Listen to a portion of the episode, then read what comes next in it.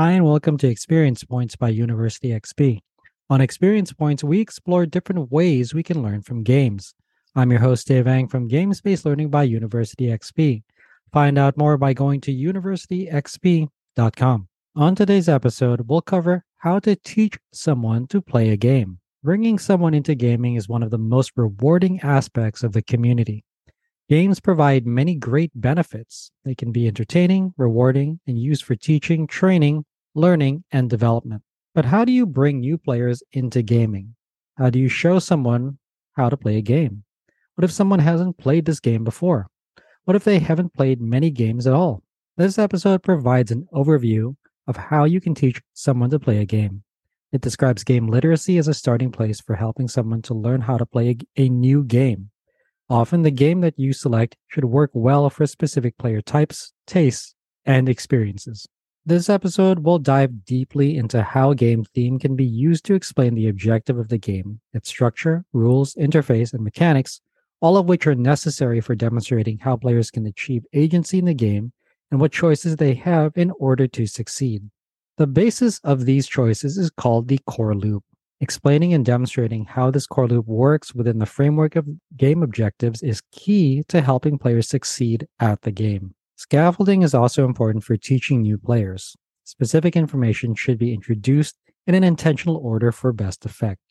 You'll have a, taught a game well if players can demonstrate their agency throughout the play process. Some games are easier to teach compared to others. This includes open information games or abstract games where hidden information isn't part of the game's structure. This framework often informs game hosts with how they help and assist new players. In addition, it's important that game strategies, exceptions, and edge cases be addressed when and if necessary in order for the player to have a positive experience. Host preparation is critical to ensuring that the player experience is a successful one.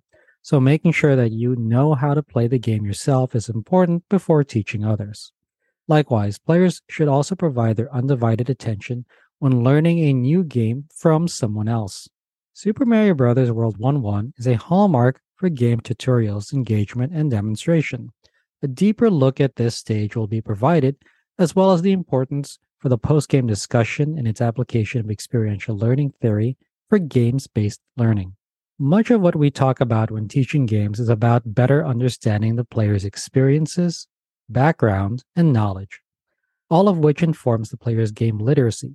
Game literacy is a player's ability to demonstrate their understanding of a game's structures in order to implement their agency and control in the game.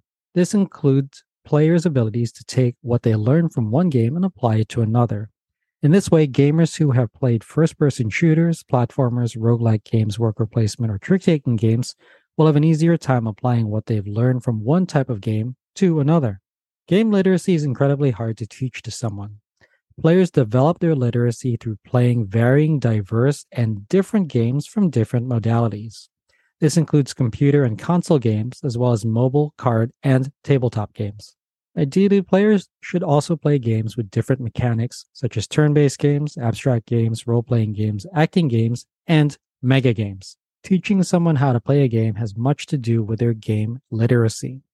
Likewise, it is also highly dependent on you as the host, catering to their player experience. Understanding your players, what they have played before, who they have played with, and what they have enjoyed helps in teaching them how to play a new game. If a player is very familiar with modern tabletop games and has played many games using area control, then the host doesn't need to go into depth into how area control mechanics work in a new game. Many times, it's easier to explain games to highly experienced gamers. Explaining games to new or younger gamers can be challenging.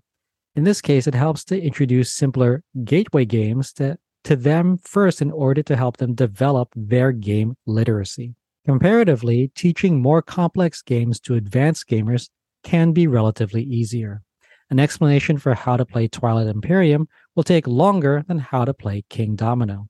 However, you can reduce the amount of time it takes to explain a more complicated game to more experienced gamers by asking them to read and review the rulebook ahead of time. Most importantly, the host should focus on catering to and supporting new players playing for the first time. It's easy to get frustrated by new players who take a long time to act or may not be as proficient with a new game the first time they play it. This is a common scenario and something that is likely to happen if you play with new or younger players. However, one of the most promising ways of explaining a new game to someone is by starting with the theme, specifically by addressing who the player is within the game. Teaching someone to play a game often starts best when you begin with the hook or what the game's theme is. Who is the player in this game? Why are they important? Why do they matter? How are they going to accomplish the game's objectives through their actions? This often means explaining to the player where the game takes place. Are we seafarers, industrialists, superheroes? Who are we working for? Why do we, as the player, want to do certain things in the game? Explaining the theme helps players with their immersion in the game. Otherwise, they might see it as boring. And if they find the game boring, then why would they want to play it? Certain games, such as Betrayal House on the Hill, really don't take that much effort to establish the theme. Other popular titles, such as Call of Duty, are very communicative of their theme, whereas more abstract games, such as Kingdomino or Santorini, may not be as clear who the player is in the game. Don't underestimate the role of explaining theme in the game. For some players, the theme is very important. This is especially the case when playing role playing games, where theme informs and structures the game's world, magic circle, and players' motivations. Now it's time to move on to the game objective after covering theme who the players are and why they are doing something, specifically, what players have to do to be successful at the game. The game objective is what players are aiming to accomplish in the game. This could be straightforward with all players attempting to accomplish the same thing. This could come from racing games where all players need to cross the finish line first. Conversely, the objectives could be different for asymmetrical games where different players attempt to do different things. Other games could involve more complex structures for objectives, such as Terra Mystica, where actions and sources of points for players' victory might not be straightforward. Sometimes explaining the objective might not be possible without first explaining how certain game mechanics work. Tigris and Euphrates is one such example where players with the most points win at the end of the game. However, final scores are determined by players' weakest color in points. It's very easy to get bogged down in these more granular aspects of games. Experienced players might concentrate on these specific details in order to show others how points are scored throughout the game. However, remember to focus on the big picture for new players, especially how specific actions that players can take connect back to the objectives of the game. Theme informs players of who they are in the game. Objectives define what players are trying to accomplish. Game structures and rules outline how a player accomplishes those objectives within the framework of the game and the magic circle. The game structure and rules is very much the how of players' engagement with the game. Here, players learn how the game is structured, set up, and how they engage with it according to the rules. Video games, digital games, and mobile games often have integrated rules. The game's design ensures that players must follow the structure given in the game. However, tabletop, card games, and mega games must outline the structure in more detail. Here is where the host sets and establishes the expectations for players for what they can do in the game, as well as what they cannot do. Digital games such as Plants vs. Zombies integrate the structure and rules of the game within its theme. Early on, players learn that plants remain stationary because they are plants with root systems, whereas zombies are mobile but slow moving. The visual examples of these two components in the game communicate their purpose and limitations in the game easily. These visual representations in digital games can be carried over to tabletop games as well. For example, hosts can indicate we all score when this pile of cards runs out. Demonstrating this provides a visual connection and cue to players when certain actions occur in the game and how they can prepare for when it happens.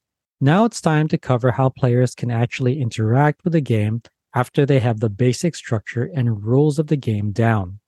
It often makes the most sense to start with the end in mind, specifically how taking this action or doing this thing will help players win and succeed at the game. This interaction can be relatively simple in some games. For example, in Texas Hold'em Poker, you can bet, call, fold, or raise. Or it can be more complex, like in Scythe, when building a structure costs you resources now, but can potentially earn you victory points at the end of the game. Games have a wide variety of different mechanics that makes learning them easier or more challenging. For new gamers, it may make sense to start out with basic games that have relatively simple mechanics and controls. Very few adult serious gamers play tic tac toe or Candyland, but both possess the game structure of demonstrating to players how turns are taken and how turn order is important for the game. Are your players now ready to tackle more complex games? If so, then work on explaining how players can engage with the game board, controller, or interface. For example, if players have to move their pawns to the tavern to resolve an action, then have them actually pick up a player pawn and move it to demonstrate to them how that action takes place. Likewise, go over various actions and activities in the game and how it impacts players' positions, agency, and overall chances of success. For instance, it helps new Kingdomino players to learn how positioning pieces in a certain way opens up the board for them and or helps them score more points at the end of the game. It also helps to instruct players based on their game literacy. If all players have played a deck building game like Dominion before, then less time can be spent reviewing how deck building works in a game like Clank. Rather, you can instead spend more time explaining other mechanics of the game, like how the Dragon Bag works. Explaining game mechanics alone aren't enough to help players learn how to play a new game. Rather, covering exactly how players do something as well as how choices are structured in the game does help new players develop their own agency. This agency can be developed further throughout play by discussing actions early in the game. Players may know what they can do, but may not yet have the information necessary for determining what they can or should do early in the game. Usually, an audible walkthrough during the early game is helpful. This is where you, as the host, commit to audibly describing what you are doing as you play the game. This could include taking specific gems in Splendor while also explaining that you are limited to taking three different gems as an option. You can even expand with the reasoning behind this choice by explaining that on your next turn, you'll take three different colored gems, and then on your third turn, you plan on purchasing a card. It may not make sense for serious gamers to audibly describe the actions that they are taking and why they are taking it. However, serious gamers or those who have played the same game many times before often suffer from player bias and understanding that they already have, but that a new player doesn't. This is similar to rubber duck debugging, where the host must become intimately aware of why they are doing something by explaining the reason behind it as it occurs. Providing this audible overview is helpful for explaining specific limitations of the rules or structures. This can occur for games that have a selection of action points that can be used up each turn, but with limitations to a certain action once per turn, for example, in a King of Indecision when hiring a new worker. A game's mechanics, interface, controls, and choice all feed into and influence the game's core loop. The core loop is the primary game system or mechanic that defines the game. This is the element of the game that players remember most frequently or engage with most often.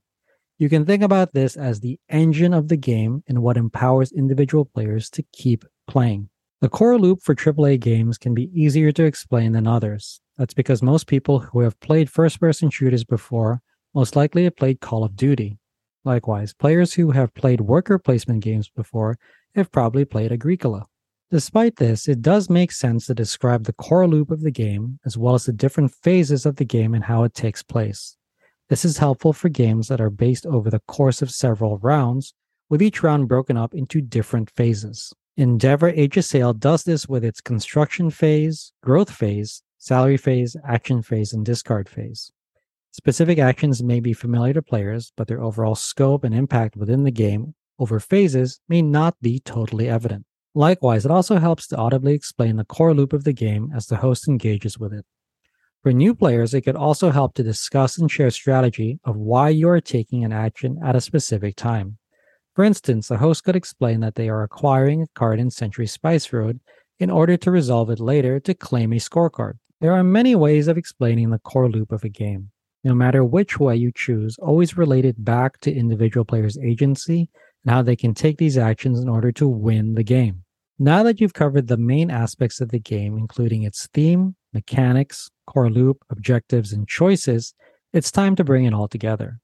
This is where scaffolding comes into play, and it's more important than you think for teaching a game to your players. That's because the way that you teach your game is as important as the gameplay itself. Scaffolding addresses this by providing information to your players in the right order. Therefore, it might make more sense to introduce the theme of your game first for heavily thematic experiences, for example, role playing games, whereas it may not make sense for more abstract games. No matter how you choose to introduce these requisite components to players, remember your own bias as the host. You've played this game before, and you most likely have taught others to play it.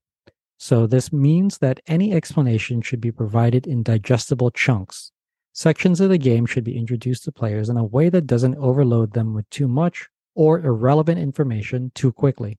Often, part of the scaffolding process includes playing a few rounds or a few turns of the game with simplified rules.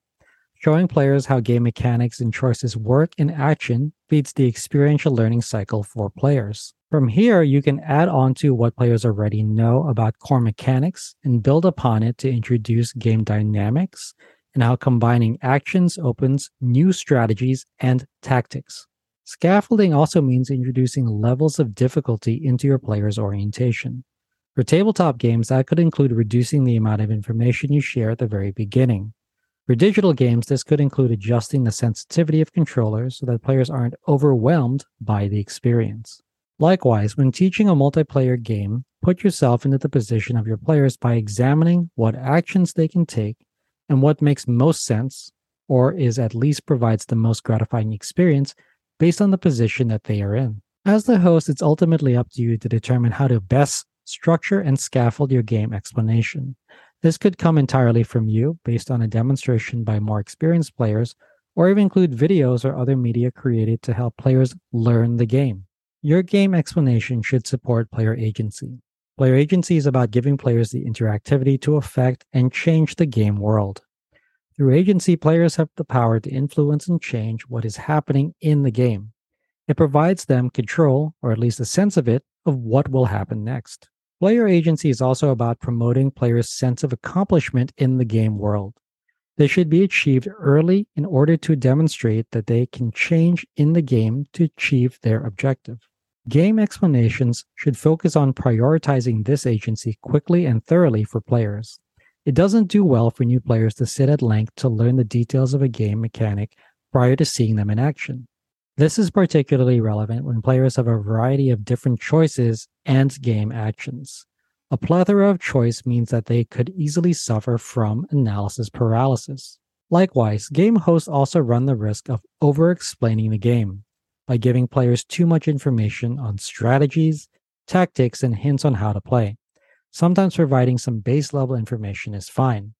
However, part of developing a player agency is letting your players learn how to best play the game on their own. More experienced players may be more adept at applying what they know from other games in order to learn how to play new ones. In this case, it helps hosts to curate explanations that build on this knowledge and apply it to the new game. Player agency is about individual players' control of the game environment. That means demonstrations should remain demonstrations. Moving for players or otherwise taking actions for them severely reduces player agency and undermines the player experience.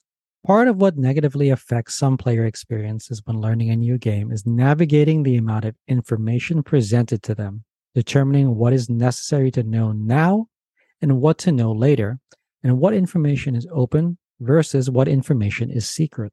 This is what makes teaching abstract and open information games like Santorini, Hive, and Splendor often easier to teach than secret information games like One Night Ultimate Werewolf, Coup, or The Resistance Avalon.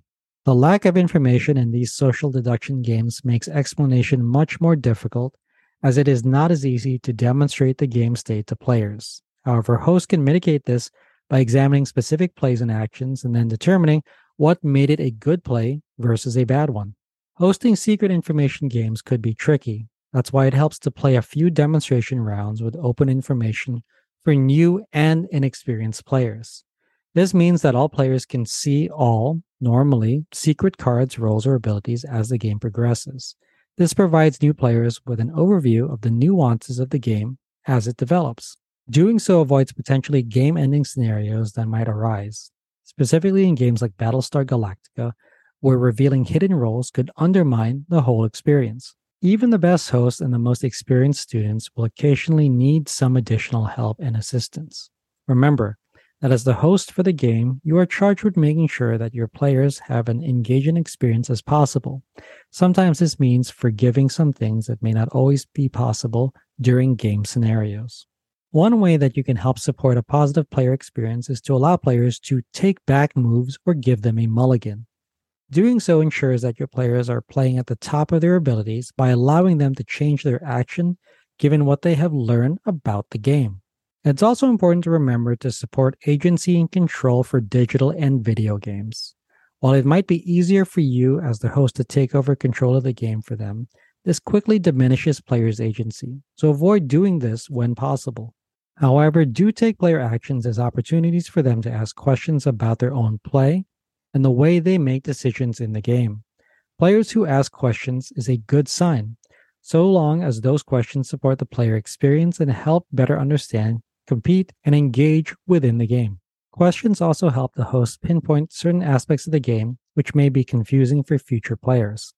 Questions outline where players should be reminded of certain actions, activities, or options afforded to them as the game goes on.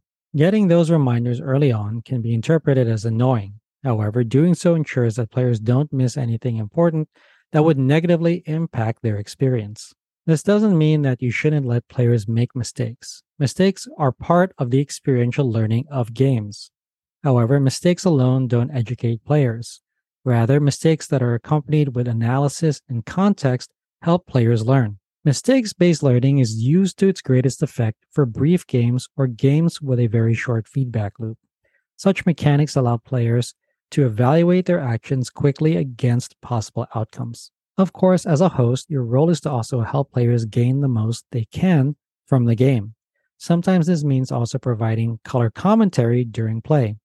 This commentary, like, well, you've taken that worker space, which means that I can't go there, and that's a shame because I wanted to go there.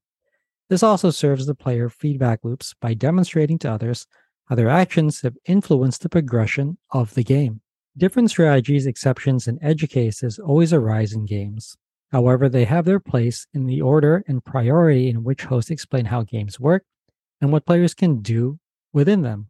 Sharing tips in games can also be very helpful, specifically when it helps players demonstrate some basic level efficacy. However, suggested strategies for what players should do in order to play most effectively should be used sparingly. This is because the experiential and active feedback loop of games should serve this role for you. Strategies become emergent based on how players engage with the game. Exceptions to rules are also common to games. However, the host should be mindful of these when they explain these exceptions and when they should come up. Focusing too much on exceptions could distort players' views of the game and what is important to remember and do. Also, edge cases for play, strategy, and game states should be addressed on an as needed basis. This is because edge cases, by definition, do not occur frequently in games. As such, it's important to address that these edge cases may come up, but they are infrequent and that they can be addressed when and if the need arises. Hosting a game is a challenging proposition. You must both know how to play the game as well as the best way to explain and teach others how to play it. However, this challenge can be overcome with some preparation. The first step is learning how the game works by both playing the game as well as examining the rules and structure, how different elements of the game work and connect with one another. This is important because as the host, you have to focus on the biggest elements and more important dynamics prior to explaining it to someone else. Focusing on the minutiae first and getting too bogged down in the details will only confuse and undermine your fellow players. This also means that you should spend time preparing to host a game prior to bringing it to other gamers. Reading directly from the rulebook while learning how to play can be a difficult experience. You can avoid this situation by opening, playing, preparing, and practicing how to teach the game prior to hosting it. Doing this means that you will have spent time teaching yourself how to teach others to play. This is most easily done with digital games, where single players can often play by themselves prior to teaching others. However, it is different for tabletop games. The tabletop games also consider setting up the game and playing a mock around on your own. Doing this means that you'll have some context from the rules compared to just reading them. The time that you spend preparing to host a game will be well worth it for your players' experiences. Being a good host is only part of the ability to teach your games well to new players. The other half is gaining the attention and buy in of your players. Because of this, it is often fruitful to learn to be a good host by also learning how to be a good player. You can do this by watching and imitating great game hosts. You can start by first paying close attention when the game is being explained to you. Attentive players will get the most out of the host explanation. Additionally, you'll want to ensure that you don't multitask when you're learning a new game. Give the host your full and undivided attention by ignoring your mobile phone, keeping your eyes off the TV, and minimizing discussion with others. A host who has to talk over the conversations of other people will be distracted. So remember to practice good player etiquette by conversing and asking questions with the host directly. Another way for players to engage more actively is to assist with setup. While the game is being explained or when components are being reviewed, volunteer to shuffle cards or pass out items to players. This engagement is important particularly for board games, which rely more on tactile sensation for players. The ability to touch, manipulate, and move pieces around is critical for learning how a game system works and feels for players. Tabletop games are often the most challenging games to teach. Video and digital games are somewhat easier to onboard new players. That's because tutorials are often part of the player's experience. This is no more evident than in World 1 1 as part of the Super Mario Bros. game of 1985. The specific first level was designed in a way to intuitively design a tutorial for a game that did not feel like a tutorial. In this way, the player learns how to play the game experientially by playing the game at its most basic level. This design is important because it demonstrates to both players and designers how the game's systems, core loops, and mechanics work with each other to form the dynamics of the game. Part of this was based on simply the character's movement on the screen. Super Mario Bros. forbade players from going back on a level after they progressed past a certain point. This was demonstrated by the screen automatically scrolling as players moved from left to right. This simple piece of feedback provided an experience based demonstration to players on how their avatar moves across the screen. The demonstration of this level of player agency, learning, and development is important. Players learn the game through their own accord by exercising their abilities a process which makes the gameplay experience their own. Preparing to teach a game, hosting a game, explaining it, and then playing is a very challenging process. It's something that hosts only get better with over time and through practice. But an important aspect of hosting games and games based learning is to review and discuss the play afterwards. This is particularly important for tabletop games. When the game is finished, hold back on putting everything back into the box right away. Instead, take time to reflect with your players what the game was about, how it compared against their initial expectations, and how they thought the game played compared to their preconceived notions. This process of active debriefing is important for games based learning, the process is experiential, that is, learning by doing. Actively reflecting on the experience and then making adjustments and changes for the next play is part of experiential learning. Furthermore, instructors should also discuss and tie experiences from the game back to the learning outcomes stated as part of its inclusion in any educational curriculum. This post game discussion should also be used to address any misgivings, negative feedback, or otherwise bad reactions that players had to the game. Addressing this provides the host with information on what could be explained better the next time the game is played, as well as player preferences for future games. This episode discussed how to teach someone to play a game. It covered game literacy as well as how to best explain a game due to player types, tastes, and previous experiences. The way that you explain a game is important. Some specific areas that you should cover are the game's theme, player objectives, game structure and rules, interface, mechanics, and choice. The core loop is the series of actions that players take through the conclusion of the game.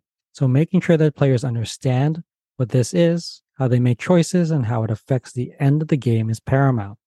All of this affects and influences how you scaffold the player experience and provide agency to your individual players.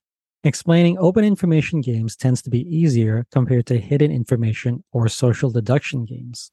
So structure your game choice and curation carefully based on the players you host. Help and assistance to your players should be carefully considered in addition to how you explain game strategies, exceptions, and edge cases. Learning how to explain a game well goes hand in hand with host preparation. So spend an adequate amount of time playing the game and learning how to teach others. Being a good host also requires that you be a great player. So set expectations for your players on how they can best learn how to play the game. World 1 1 from Super Mario Bros. of 1985 set the standard for great game tutorials that orients the player how to play the game based on the experiential learning cycle. This experiential learning cycle is the hallmark for games based learning and should be addressed in your post game discussion with your players. I hope you found this episode useful. If you'd like to learn more, then a great place to start is with my free course on gamification. You can sign up for it at universityxp.com slash gamification. You can also get a full transcript of this episode, including links to references in the description or show notes. Thanks for joining me. Again, I'm your host, Dave Eng from Games Based Learning by University XP. On Experience Points, we explore different ways we can learn from games. If you like this episode, please consider commenting, sharing, and subscribing. Subscribing is absolutely free and ensures that you'll get the next episode of Experience Points delivered directly to you. I'd also love it if you took some time to rate the show. I live to lift others with learning, so if you found this episode useful, consider sharing it with someone who could also benefit. Also, make sure to visit University XP online at universityxp.com. University XP is also on Twitter at university underscore XP and on Facebook and LinkedIn as University XP. Also, feel free to email me anytime. My email address is dave at universityxp.com. Game on.